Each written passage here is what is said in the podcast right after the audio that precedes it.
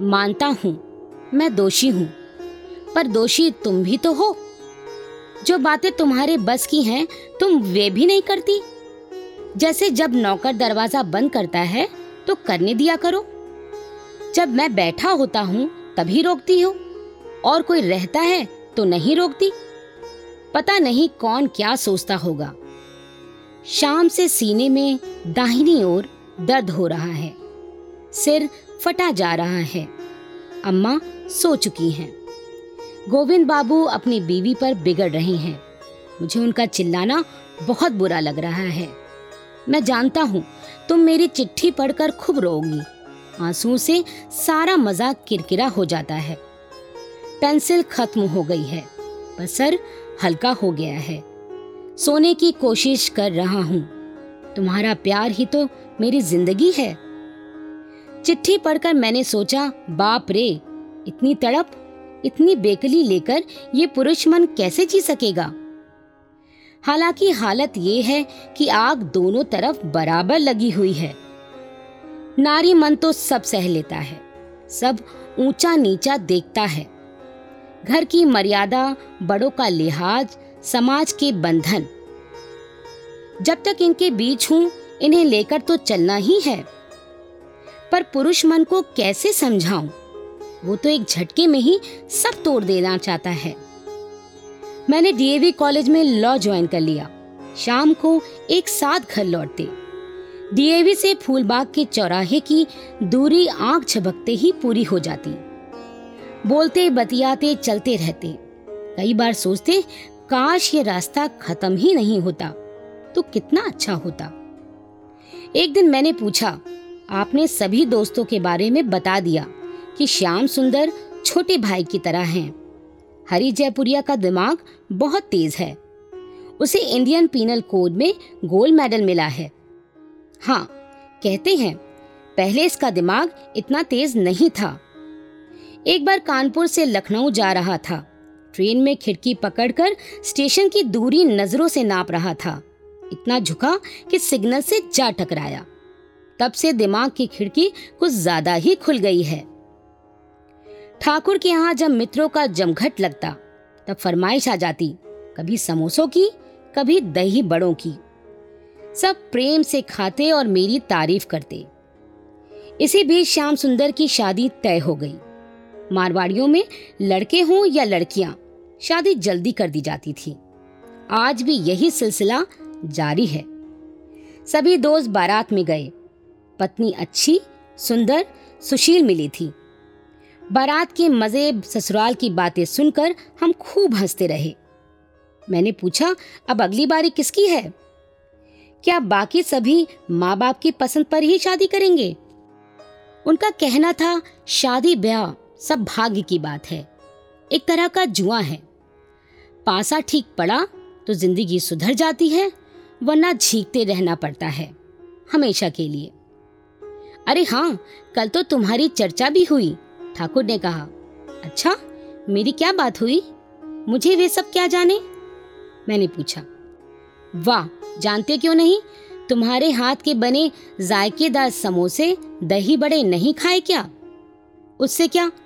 अरे, तुम्हें तो मैडम कहकर बुलाते हैं। तो क्या मेरे बारे में अक्सर बातें होती हैं? हाँ कभी कभी और कोई तो कुछ नहीं कहता। पर हरी ज़रूर बोलता है। शाम की शादी के समय ही कह रहा था, सुशीला जैसी सौम्य लड़की और कहाँ मिलेगी? ठाकुर ने बताया तो क्या सबको अपने बारे में पता लग गया है? मैंने पूछा, सामने तो हरी ने ही पहली बार यह बात की है और सबको भी अंदाज तो है ही, मुँह से चाहे कुछ न कहे। ठाकुर ने जवाब दिया, अम्मा जी मुझे पसंद करती थी, मन ही मन वह क्या सोचती थी? ये तो नहीं मालूम। बहू के रूप में स्वीकार करेंगी, कह नहीं सकती। वैसे प्यार बहुत करती हैं। एक और अपने परिवार को छोड़कर, भाइयों से विद्रोह कर, विवाह करने का साहस मुझमें नहीं था। दूसरी ओर, मैं इनकार करके अपने और ठाकुर के अलग रहने की बात भी नहीं सोच सकती थी। बड़ी विषम स्थिति थी। दूसरे, ये भी आशंका थी कि ठाकुर के परिवार, रीति रिवाज, संस्कार व खान पान के साथ सामंजस्य स्थापित कैसे कर पाऊँगी? इसी उहापोह में कुछ दिन और कट गए। पढ़ाई का सिलसिला चलता रहा। एक दिन लॉ कॉलेज से लौटते समय मैंने कहा, हमारा एक अच्छा सा फ़ोटो प्रेम से कहकर उतरवा दो। क्या बात है? किसी लड़के को भेजनी है या कहीं शादी की बात चल रही है? सशंकित स्वर में पूछा ठाकुर ने, धत, वह सरोज है ना? उसकी चिट्ठी आई है। हम उसे बड़ी लंबी लंबी चिट्ठी लिखते हैं। प्रिय सरोज रानी संबोधन से, चिट्ठी होती भी भावुकतापूर्ण है। उसके पति तो भोला शंकर हैं। एक चंचल ननन और नटखट देवर है। सरोज ने लिखा है कि पति मानते ही नहीं कि लड़कियों में इतनी गहरी दोस्ती हो सकती है। कहते हैं पत्र किसी लड़के के हैं। पति बड़े सुंदर, सज्जन हैं। उन्हें कोई शक नहीं है, पर तुम एक बार अपने दस्तखत करके फ़ोटो भेज दो तो इन लोगों को तसल्ली हो जाएगी। नहीं तो कहीं बात का बतंगड़ न बन जाए। ठाकुर खूब हंसे। कहा, मुझसे भी ज़्यादा असरदार, भावुक पत्र लिखती हो क्या? मुझे तो तुमने कभी कोई पत्र आज तक लिखकर नहीं दिया? मैं बोली दो कदम के फासले पर तो हो। क्या तो पत्र लिखूं और क्या ना लिखूं? मैं तो ये फासले भी नहीं चाहता। इन्हें मिटा दो ना। ठाकुर ने शरारत भरी नज़र से देखते हुए कहा। मैंने हंसकर बात टाल दी। किंतु क्या बात ऐसे टल सकती थी? हम दोनों एक दूसरे के प्यार में इतना डूबे हुए थे। इसका कुछ कुछ एहसास तो दोस्तों को था, पर उन्हें ये नहीं पता था। कि हमने आपस में भी इस तथ्य को स्वीकारा है या नहीं। एक दिन हरि जयपुरिया की चिट्ठी फिर आई। वह लखनऊ गए हुए थे। वहाँ से लिखा था, मैडम, को जब तुम इतना प्यार करते हो तो शादी क्यों नहीं करते? उनके घर वालों से शादी की बात क्यों नहीं करते हो? प्रेम में वासना ज़रूरी है। उसके बगैर प्रेम पुष्पित पल्लवित नहीं होता। ठाकुर ने मुझे बताते हुए पूछा तुम्हारी क्या राय है? हरि की बात में कुछ तत्व तो अवश्य है। अपने पुराणों में भी लिखा है कि जब श्री राम ने वाटिका में सीता को देखा, तभी उन्हें प्रेम हो गया और उनके मन में इच्छा जगी कि धनुष तोड़कर सीता से ब्याह कर लें। भगवान शंकर के मन में भी कामदेव ने प्रवेश किया, तभी उनकी समाधि टूटी और उन्होंने पार्वती का वरण किया। मैंने कहा तब यह प्लेटोनिक लव क्या बकवास है? ठाकुर ने पूछा। मैं बोली, नहीं, माना कि प्रेम एक दूसरे को देखकर उत्पन्न होता है। प्रेम का आधार तत्व ही शारीरिक आकर्षण है। प्रेमी को देखकर मन उमंग से भर जाता है। शरीर में एक तरंग सी उठने लगती है और उसके तनिक से स्पर्श से शरीर में झंझनाहट भर जाती है। किंतु जब प्रेम में शारीरिक संबंध या सेक्स की भावना ही सर्वोपरि हो जाती है, तब वह प्रेम न रहकर संसार के गहरे अथाह सागर के भविष्य में आने वाले तूफ़ान का, झंझावत का सूचक बन जाता है। दूसरी ओर, कई बार हम संबंधों के प्रगाढ़ होने की प्रक्रिया में देह के अलावा व्यक्ति की अन्य योग्यताओं, विशेषताओं से इतना जुड़ जाते हैं कि हमें शारीरिक संबंध महत्वहीन लगता है। उसके होने या ना होने से कोई अंतर नहीं पड़ता। ठाकुर बोले, मैं भी यही मानता हूँ। हमारा अपने संस्कारों से जुड़ा होना हमें शारीरिक संबंध बनाने से रोकता है। और उससे ऐसा नहीं होता कि प्रेम की उत्कृष्टता में कोई कमी आती हो। परंतु एक बात ये भी निश्चित है कि यदि प्रेम का आधार मात्र शरीर रहा है तो शारीरिक संपर्क के बाद प्रेम की तीव्रता कम हो जाती है। मैंने कहा, मैं ऐसा नहीं मानती। प्रेम की शाश्वतता के लिए अन्य गुणों जैसे सहनशीलता, उदारता, ममत्व आदि का होना भी ज़रूरी है। इसलिए शारीरिक संबंधों का होना या ना होना, ये कतई नहीं दर्शाता कि आप एक दूसरे की देह को नहीं प्राप्त करना चाहते। वरन इस परिपक्वता को दर्शाता है कि आपका प्रेम मर्यादित है। और इसमें शारीरिक आकर्षण, प्राथमिक तत्व होते हुए भी आप एक दूसरे के अमूर्त गुणों का भी सम्मान करते हैं। बात को आगे बढ़ाते हुए ठाकुर बोले, तुम्हारे गिनाए सभी गुणों के चलते ही प्रेम में गहराई आती है। मात्र शारीरिक आकर्षण का प्रेम तो एक छिछली नदी की तरह है। जबकि आत्मिक प्रेम शुद्ध, सात्विक, शाश्वत होता है। ये सही है, लेकिन हरि का कहना है कि वासना एक ऊर्जा है, इसलिए ज़रूरी है। तुम्हारा क्या ख्याल है? हाँ खाने में नमक जैसा ज़रूरी है। वासना की अधिकता इंसान को हैवान बना देती है। जिसके जीवन में वासना की प्यास लग जाती है, वह किसी भी सीमा तक गिर सकता है। मैंने उत्तर दिया। ठाकुर अपने विचारों को आगे बढ़ाते हुए बोले, किंतु उसका संयमित एहसास ही है जो इंसान को क्षमाशील, उदार, विवेकशील बनाता है, उसे ऊँचा उठाता है, सोच विचार को प्रशस्ति देता है। वासना की संयमित पूर्ति ही दाम्पत्य की सफलता की कुंजी है। सफल वही व्यक्ति है जिसके पीछे कोई स्त्री है, जो उसे तृप्ति देती है। संतुष्ट करती है और सभी कार्यों में उसकी सही सहधर्मणी होती है। इस प्रकार हम लोगों के बीच बातें, बहसें आदि होती रहती। कभी बातें देश की राजनीतिक परिस्थितियों के बारे में होती, कभी समाज की स्थिति पर, कभी फ़िल्मों के बारे में। एक दूसरे के विचारों को जानना, समझना ही इन बातों का लक्ष्य था। जैसे हीरे का हर पहलू जब बड़े ढंग से और कुशलता से तराशा जाता है, तभी वह चकाचौंध वाली चमक देता है और उसकी हर कनी से सूरज की किरणों जैसी आभा फूटती है। वैसे ही हम दोनों एक दूसरे को परख रहे थे अपनी अपनी कुशलता से उसमें बढ़ोतरी कर रहे थे और काट छाट भी कर रहे थे। हमारी समझ में धीरे धीरे आ रहा था कि प्यार, भावनाओं जज्बातों का एक एहसास है, जिसे केवल महसूस किया जाता है। सच्चा प्रेम कभी कोई दावा नहीं करता, वह तो सिर्फ़ देता है। उसमें ना तो अहंकार है कि प्रेमी को मैंने यह दिया, और ना ही वह अपने प्यार के बदले में कुछ लेना चाहता है। वह एक ऐसा मज़बूत रिश्ता होता है, जो मृत्यु के उपरांत भी नहीं मिटता। एक अमिट स्मृति के रूप में जीवित रहता है। उसमें कोई शर्त नहीं होती।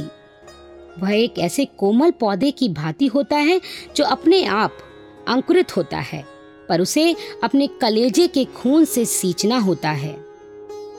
दुनिया के हज़ारों तूफानों, झंझावातों से बचाना पड़ता है उसे।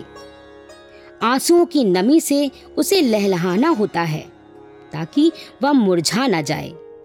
वह एक ऐसी धरोहर है, जो केवल हम दोनों के बीच रहेगी, जिसे जान देकर भी संभालना होगा। वही हमारा सच्चा प्यार होगा। किंतु प्यार की इस बेल को संभालना, सवारना, क्या इतना सहज, सरल था? और क्या वह केवल हमारे हाथ की बात थी? शायद नहीं। नियति का भी तो एक निर्णायक हाथ होता है। मेरे दूसरे बड़े भाई ने विवाह नहीं किया था। उनके दोस्त बहुत थे। अलमस्त स्वभाव के व्यक्ति थे वह। कहीं एक जगह लगकर उन्होंने काम नहीं किया। उनके दोस्तों में छोटे मोटे लोग नहीं थे। उनके दोस्तों की गिनती रईसों में होती थी। उनके नाम, जिनके बारे में अक्सर भाई के मुख से सुनती थी, ये थे। हितसरन बनवारी लाल सिंघानिया, गिरीश पोद्दार और गोपी किशन आदि। गोपी किशन जी बेरीवाल के यहाँ शक्कर का काम होता था। थोक के व्यापारी थे। मेरे भाई को उनकी माँ भी बहुत मानती थी। आज तक उनके परिवार के लोग मुझे भी वैसे ही मानते हैं, बहन के रूप में। किंतु भाई यहाँ बहुत दिन नहीं टिके। एक बार बहुत दिन नहीं आए। सुना, अपने दोस्त हितसरन केजरीवाल, जिन्हें हित्तू बाबू भी कहते थे के साथ कुछ बड़ा काम करने जा रहे हैं। एक दिन आए तो सबके सामने एक ब्लैंक चेक फटकारते हुए उन्होंने स्वयं बताया, आसाम जा रहा हूँ। ईंटों का भट्टा लगाऊँगा। वह आसाम गए भी और लौट भी आए। सुनाई पड़ा, ब्रह्मपुत्र में बाढ़ आ गई और ईंटों का भट्टा बैठ गया। मिट्टी में मिट्टी मिलकर सब बह गई और भाई बड़े आदमी बनने की पहली सीढ़ी पर पैर रखते ही फिसल पड़े। खैर, खाने खिलाने के शौकीन थे। जल्दी ही डीसीएम में उनकी नौकरी लग गई। फिर से एक बार घर पर उनकी महफिलें जमने लगी। ये महफिलें देर रात तक चलती। शायद ताश भी होता था। हालाँकि हमारा घर बिरहाना रोड की मुख्य सड़क पर था। पर हम पीछे की ओर रहते थे। हमारे घर का मुख्य द्वार गली में खुलता था। गली छोटी और संकरी थी, पर इतनी संकरी भी नहीं कि गाड़ियाँ आ जा ना सकें। गली में केवल तीन चार घर थे। सामने अस्पताल का पिछवाड़ा था। गली के लोग आपस में एक दूसरे से कभी नहीं मिलते थे। किंतु एक दूसरे के घर में झांकने की दिलचस्पी ज़रूर रखते थे। और जब झांकते तो कुछ कनगोइयाँ भी करते ही होंगे। जिनकी भनक एक कान से दूसरे कानों में जाती ही होगी। उस गली की और किसी घर में इतनी गाड़ियाँ नहीं आती थी, क्योंकि सब सामान्य मध्यम वर्गीय परिवार थे, जो अपने अपने छोटे मोटे व्यापार धंधों में लगे थे। भाई के दोस्त जब आते, तब तीन चार गाड़ियों से ही गली भर जाती और लगता, नीचे गाड़ियाँ ही गाड़ियाँ लगी हैं। गाड़ियों की पार्किंग से लोगों को आवाजाही में कष्ट तो होता था। इससे उन्हें गुस्सा भी आता था। मध्यम वर्गीय परिवार जहाँ तक हो, अपने गुस्से को एक शक्ल कम ही देता है। पर अंदर ही अंदर कन्फुसिया करना अपना जन्म सिद्ध अधिकार समझता है।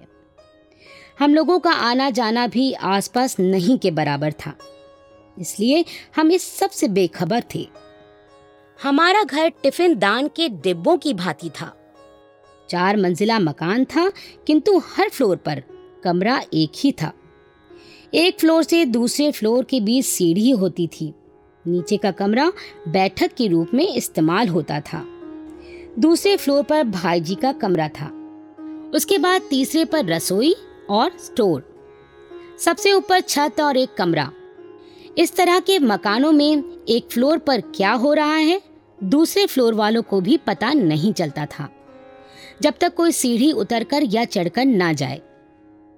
जब भाई के दोस्त आते, हम सब ऊपर छत वाले कमरे में चले जाते। हाँ छोटे भाइयों की शामत ज़रूर आ जाती। उन्हें भाग भाग कर बाज़ार से कभी कुछ कभी कुछ लाना पड़ता। इस सबसे उन लोगों की पढ़ाई में व्यवधान तो पड़ता ही था। पर घर में किसी बड़े का, यानी माता पिता का अंकुश न रहने के कारण इन दूसरे भाई पर किसी का ज़ोर नहीं चलता था। भाई जी उन्हें कुछ कह ही नहीं पाते थे। हाँ पीछे से बड़बड़ाते ज़रूर रहते थे, क्योंकि जब कभी नीचे जमघट होता, तब भाभी को भी फरमाइशों का बोझ उठाना पड़ता। कभी नीचे पकौड़ी तलकर भेजनी पड़ती, कभी खाने की फरमाइश आ जाती।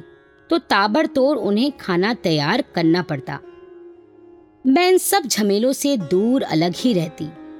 ऊपर छत के कमरे में बैठकर लिखती पढ़ती रहती। नीचे क्या हो रहा है, इस सबसे मुझे कोई मतलब नहीं रहता था। किंतु मेरे रूटीन में भी इन महफिलों के कारण फ़र्क तो पड़ ही जाता था। मैं और ठाकुर नीचे के कमरे में ही बैठकर पढ़ते थे। पढ़ाई हमारी अक्सर या तो दिन में होती या फिर शाम को। जब जैसी सुविधा दोनों को मिलती, कॉलेज के पीरियडों के अनुसार। भाई की महफिलें जब जमती, तब हमारी पढ़ाई में व्यवधान आ जाता। हम ना पढ़ पाते साथ साथ और ना ही मिल पाते। इस कारण बड़ी खींच पैदा होती। ये खींच धीरे धीरे हमारे बीच एक दीवार की शुरुआत बनने लगी। और मैं करती भी क्या? भाई को मैं नहीं कह सकती थी। कि वे अपने दोस्तों को ना लाएँ या नीचे के कमरे में ना बैठें। कभी कभी ऐसा भी होता था कि हम पढ़ रहे होते और गली में हॉर्न बजने लगता भाई के लिए।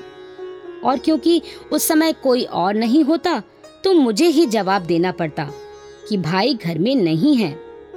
या फिर कोई अचानक सीढ़ी चढ़ता, ऊपर आ जाता और भाई का इंतज़ार करने के लिए वहीं बैठ जाता। हम दोनों एक दूसरे का मुँह देखते, कुछ देर मनियोग से पढ़ने का नाटक करते और फिर ठाकुर चले जाते। मैं समझ जाती कि मूड खराब हो चुका है और उसका खमियाजा मुझे ही भरना पड़ेगा। उस दिन भी ऐसा ही हुआ। मैंने ठाकुर को दस बजे आने के लिए कहा, पर जब वे आए तो नीचे कोई आ गया। दो मिनट बैठने के बाद ही बोले, बहुत गर्मी लग रही है, जाता हूँ। मैंने कहा अच्छा